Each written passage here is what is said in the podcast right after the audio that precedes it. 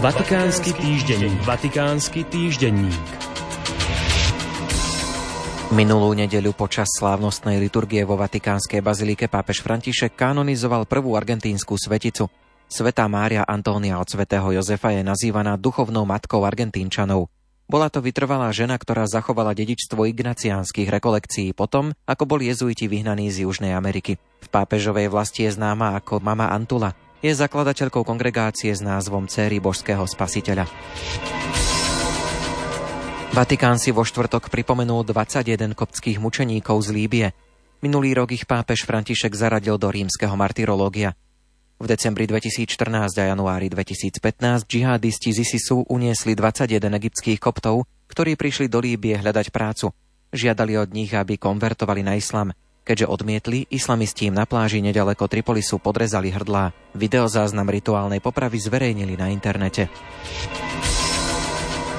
Čože je človek, že naň pamätáš? Tieto slová žalmu sa stali hlavným motom ďalšieho výročného plenárneho zasadnutia Pápežskej akadémie pre život, ktoré sa konalo v pondelok a útorok vo Vatikáne na tému Človek, významy a výzvy. Toto zasadnutie akadémie nadvezuje na predchádzajúce, počas ktorých sa v minulých rokoch účastníci zaoberali ako nosnými témami otázkami ochrany ľudského zdravia v globálnej perspektíve, správnemu vytváraniu a využitiu robotov, autonómnych systémov umelej inteligencie a nových technológií v prospech ľudského života a spoločného dobra.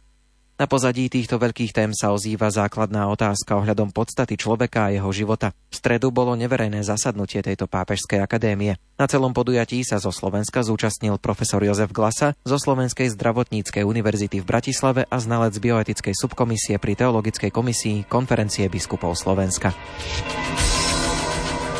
Vo Vatikáne bola vysadená viničná réva na výrobu vína pre vlastnú potrebu a na predaj návštevníkom. Podľa štatistík je Vatikán najväčším spotrebiteľom vína na obyvateľa na svete. Obyvatelia najmenšieho štátu planéty spotrebujú v priemere 74 litrov ročne, čo je takmer dvakrát viac ako Francúzsko a Taliansko dohromady a trikrát viac ako Spojené kráľovstvo.